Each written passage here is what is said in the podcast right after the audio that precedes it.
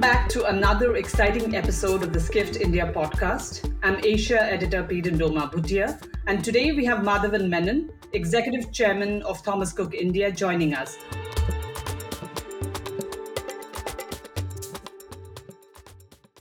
Welcome, Madhavan. Good morning, Peden. Thank you for uh, to you and Skift for having me on this podcast. We are glad that you could join us. Uh, Madhavan, of course, I've spoken with you last year as well. And, you know, last year when we spoke, you had mentioned that there is a strong demand for travel. This was just out of COVID. And then you'd said that it's not going away anytime soon. And you had also hinted that the average Indians, you know, travel habits might change and it wouldn't just be that one international holiday and two domestic holidays a year of course we are seeing that change we're seeing that uh, you know before our eyes and we're seeing how india is becoming this global tourism powerhouse tell us how you've seen that change take place uh, in the last one year since we spoke so, uh, Peden, I must I must admit that uh, this is one speculation I got right. I get, get it wrong fairly often. uh, but, but, you know, the the reality is, I think the signs were all there to see. Um, so what we witnessed in the months after we spoke last is not a surprise. However, I think some uh, some trends have become very clear to us, um, and let me sort of list them out. The first one is obviously, you know, I think the average traveler in India has shifted uh, post uh, post pandemic from being a saver to a spender, and that's that's actually been witnessed by the new segments of customers that we are seeing approaching us. Um, so, you know, uh, we're seeing a younger generation, uh, age wise, much younger, uh, almost 10 years from our old customer profiles. We're seeing people who are, uh, you know, who are eager. Um, I don't know whether I should call it hungry, but uh, people who are eager to go on holidays.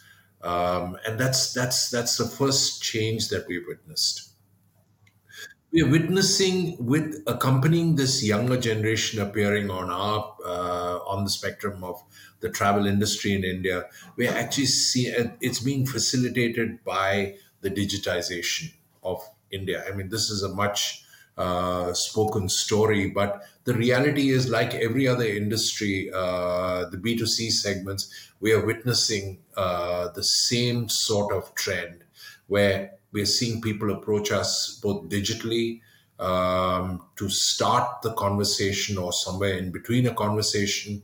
Uh, but we're seeing that trend uh, flow through.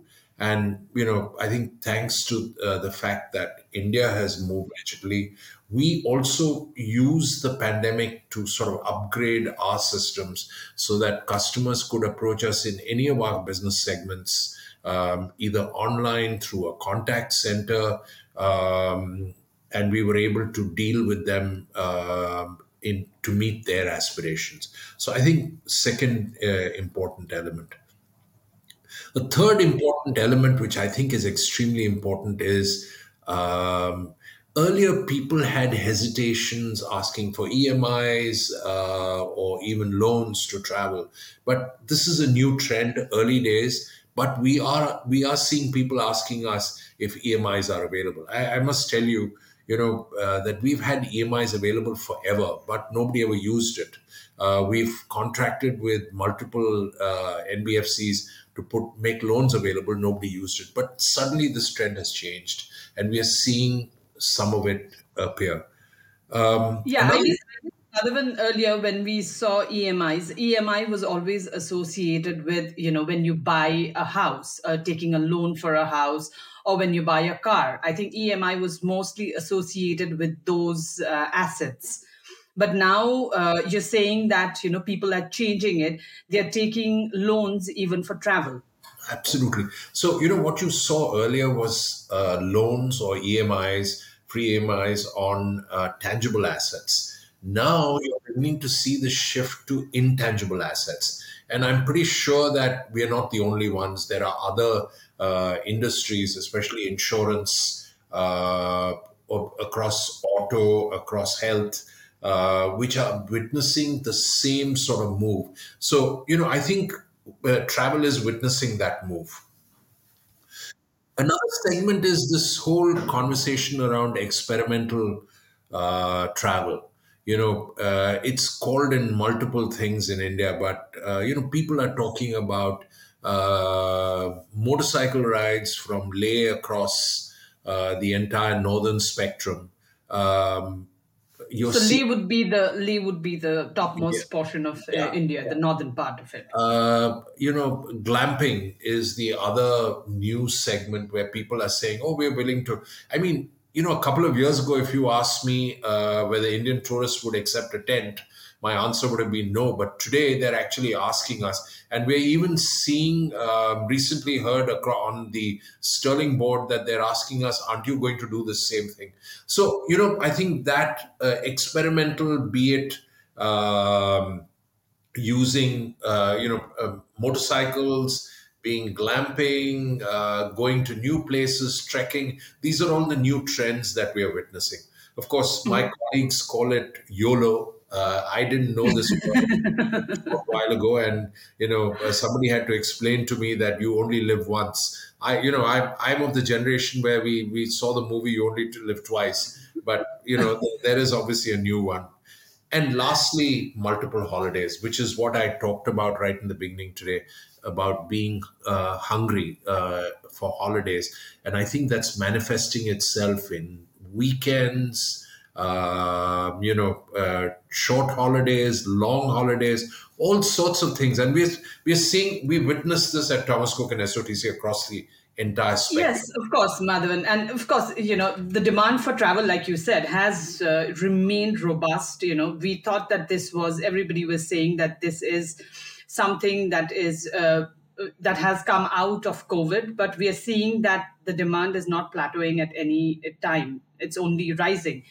And uh, in spite of the fluctuations in airfares, also, we've noticed that flights are consistently full you know but um, i would also like to point out to the fact that that's why uh, that's where thomas cook has also launched these uh, india's incredible short breaks. This is i think to increasingly cater to the growing need for short vacations and quick getaways. Can you tell us a little bit more about it and also about the factors uh, contributing to this travel boom? Look, I think uh, it stems from the fact that uh, the the impact of the disrupt uh, of the pandemic is far greater than any of us even, I think, realize, and it's manifesting itself. Obviously, it's manifested itself in the travel space. Now, if you look at the younger generation, uh, the aspirations are different. So you've got the new traveler who most probably traveled by bus uh, or by train somewhere now suddenly saying look i'm not interested in short short haul travel tell me how do i get across the country? And uh, you know domestic tourism is the primary driver around this. So seeing this demand and I, I must take you back to a point i think when, when we talked the last time i talked about how cruising was the first signal that we saw of this with the cordelia.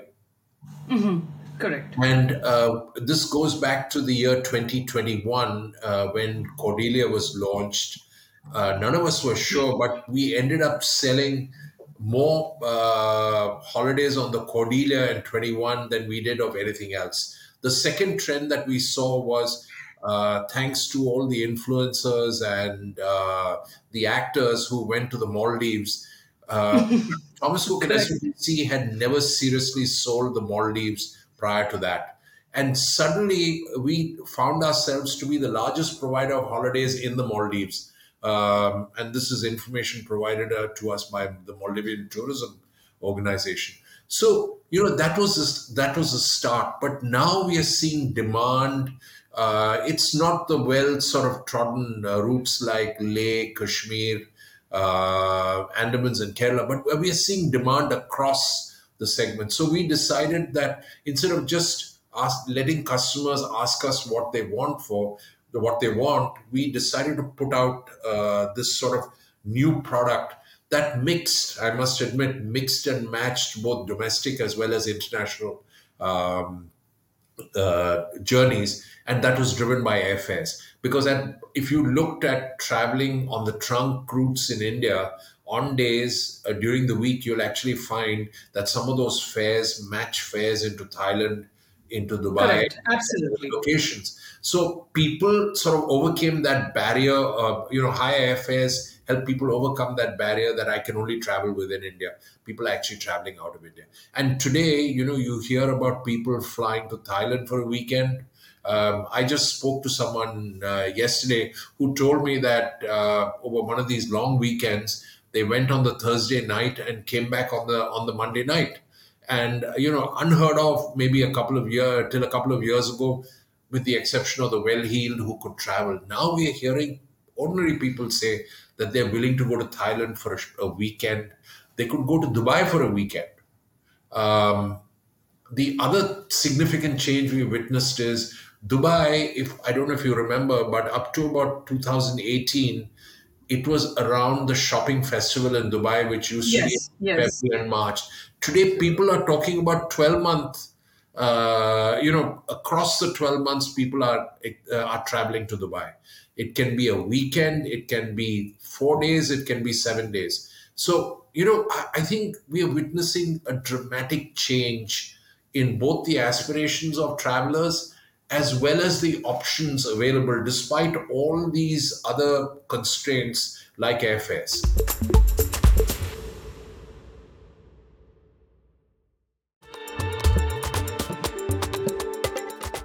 Madhavan, is it's interesting that you know, you know when you pointed out about destinations, you've mentioned uh, Dubai and you've mentioned Thailand. Now, um, you know, just taking from your earnings call, Thomas Cook, of course, had an exceptional April to June quarter this year. I think you've got f- almost full recovery across most of your businesses, except travel services. Now, in the earnings call, I remember you saying clearly that this is mainly due to the delays in visa processing, which has been a major challenge in this aspect. And I think uh, the destinations that you mentioned, be it Dubai or Thailand, have much easier visa policies. So, can you tell me a little bit more about this? And do you see this visa challenge easing at any point in time, or do you think that it's going to take? Because if you see now, the wait time for the visas are really long. So, Peden, I've got to balance my response to you because I don't want to upset my partners uh, on either side of the spectrum. No, look, I think uh, the initial delays in visas resulted in creating uh, what was the easy visa or no visa uh, segment. And Indians, you know, we've all grown up in the belief that you needed a visa to go everywhere. I read recently that there are 36 countries around the world where we don't need visas, which is a very interesting development. But the easy visa segment actually covered Southeast Asia and possibly the UAE, uh, both Dubai and Abu Dhabi uh, being the primary beneficiaries on in the Middle East for this. But of late, we are now seeing Kazakhstan, we're seeing Uzbekistan, we're seeing Georgia, we're seeing all these other countries appear on this easy easy visa segment, uh, or it is you can get a visa very quickly. Uh, you know, uh, go online, you get a 24 hour turnaround. So it's not as if just you can land there and you get a visa on arrival, but even the uh, the access has improved. So that is one segment. As far as the availability of visas on the long haul is where I think we had our fair share of problems. Um, and in all fairness, you know, the embassies needed to scale up post pandemic. Um, I think a lot of them have scaled up. So, you know, delays in Europe have declined significantly. Some countries continue to have it. And I think we're facing what we're facing. The problem is that with new resources having come into these embassies, the scrutiny levels have gone up and therefore the rejection rates have also gone up. But you know, I think that will settle down over a period of time. My expectation is by the year end, um, we would have sorted out all the glitches around visas being available in Europe. Uh, Australia, by the way, has actually overcome a lot of this, and visas are readily available. Japan, which used to be a nightmare getting visas, suddenly has become very easy. So, you know, we're seeing uh, multiple things happen. The one um, question mark that remains is US visas. Uh, I honestly don't know when the US is going to solve this problem, but uh, visas on uh, visa problems or no problems. Uh, talk to the people at the airlines that service the United States. They'll tell you there there are no shortage of bookings on this segment. So you know there obviously there are a lot of Indian people who have long term visas into the US and therefore are traveling. Yes. Uh, that's uh, that's the visa front. But you know I think 2024 will see a significant easing. And when I say easing, it's the ease to get a visa. Uh, I think the second most important element is the fact that uh, rejections obviously come down because people are trained more adequately and can recognize things. And lastly, I my expectation is that with the Europe EU expanding and with new countries offering that opportunity, uh, you will see a broadening of the spectrum of holidays. So, for example, uh, you take Hungary, uh, is the new kid on the block issuing Schengen visas. Uh, so you'll see more people traveling into East, the old East, erstwhile Eastern Europe. Uh, so you're going to see that. You're going to see Central Asia becoming another popular destination. So these are all things. I mean, for example, the other day somebody told me, "Are you aware of the historical?" Uh, uh, historical element that is available in uh, Tashkent and Samarkand. Didn't know. Mm-hmm. But the reality, people are discovering all these things. And so, you know, I think we will overcome the visa problem partly through improved servicing, partly through new countries emerging on the horizon. At the same time, people choosing uh, countries where they can get visas easily. So, you know, so it broadens the spectrum entirely. Correct. And Madhavan, I think this is also this is also a message to every destination that, you know, of course we know that Indian outbound tourism is becoming a force to reckon with. And if you want Indian tourists, the only thing that you need to do is, you know, ease the visa process because people are hungry, people want to travel. And if you want to get Indian tourists, just ease the visa process a bit, right? Absolutely. You know, I must tell you that in all my travels, always, uh, you know, the Indian tourist pre-pandemic uh, was not always a welcome uh, source of business. Mm. And now you talk to anybody in Southeast Asia and the Middle East, they're asking, uh, they're hungry for Indian tourists. You know, now I don't know how long this will last. but It depends entirely on when the Chinese uh, you know, the famous saying, the Chinese, instead of the Russians are coming, it's now the Chinese are coming. but I think it will take some time for the Chinese to come because we're seeing that in yeah. spite of the easing of norms, yeah. they are not really traveling the way I think it's a lot to do with the economic situation and a lot of other geopolitical concerns as well. Absolutely. But yes. Absolutely. Um, so I think that is going to continue for a, lo- a lot longer. Uh, but, you know, that's going to impact uh, Southeast Asia pretty badly because yes. you know we Indians travel to Southeast Asia, but that's we don't use it as regularly as the Chinese did, and I think some markets in Southeast Asia are going to get affected by that. You're Correct, uh, but uh, when we when we talk about India, Madhavan, uh, you know we've seen, of course, you've seen great demand coming from uh, India, but uh, what is also noteworthy is that these this demand that is coming is not just from the major cities, isn't it? We've seen emerging demand from smaller cities as well. That the you know, and it indicates that the desire to travel is widespread and it's not just limited to the metros or the mini metros.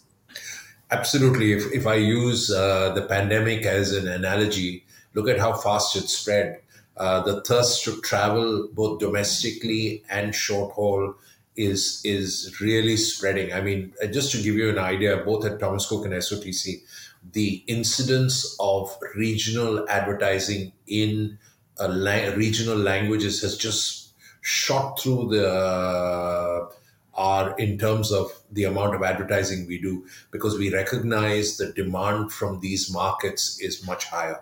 I, I, I think we must also comp, uh, you know comp, uh, give credit to the domestic airline industry because connectivity today is you know earlier if you wanted to travel to let's say um, somewhere in uh, Odisha, you would have had to go to Calcutta and then connect. today you can land in two locations, Bhubaneswar and Puri, directly from Mumbai without even uh, hesitation. Um, you can land in uh, Tirupati has been around, but you know if you had to travel to Vizag earlier, you couldn't fly directly to Vizag. Uh, there were limited flights into the Andamans. All this has changed. Uh, I mean, you know, so I think people are, and both Indigo obviously did has done a lot of work. But if you look at uh, Air India is now beginning to connect uh, various cities in India on the long haul. For example, look at Cochin.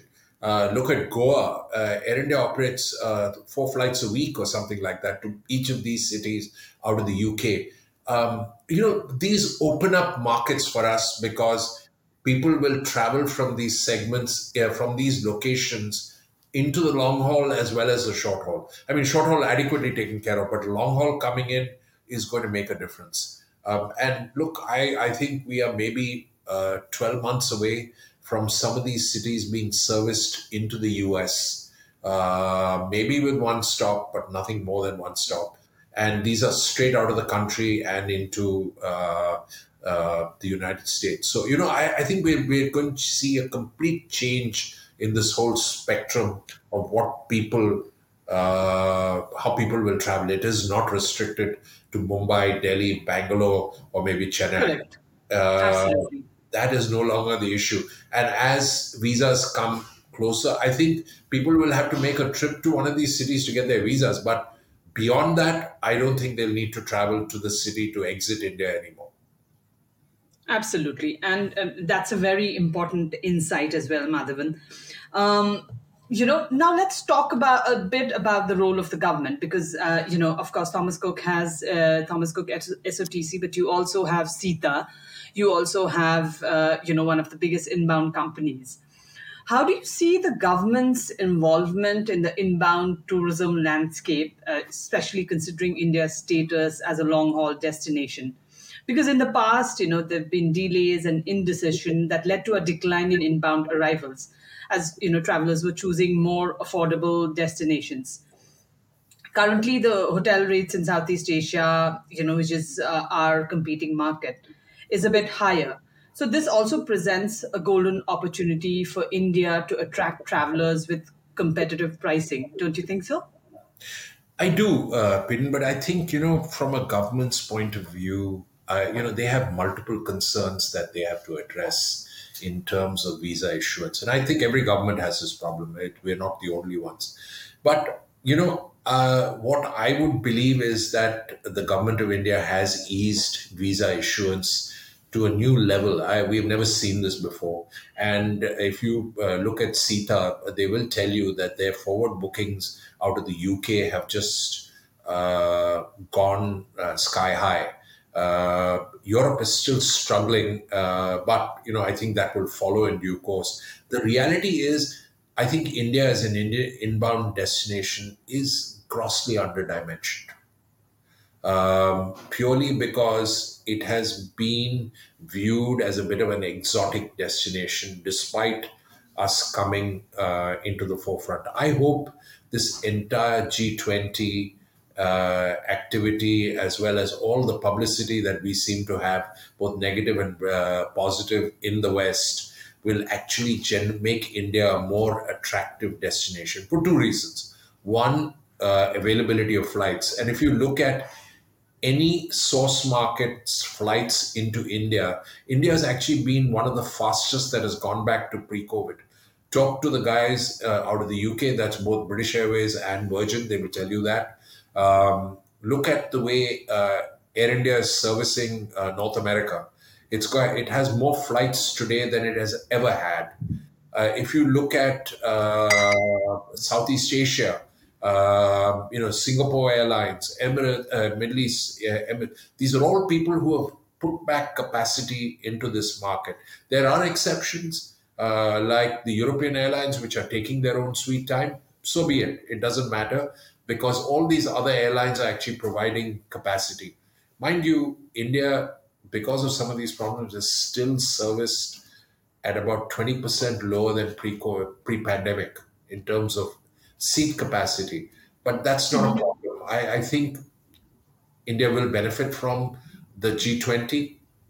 Uh, India will benefit from various other factors.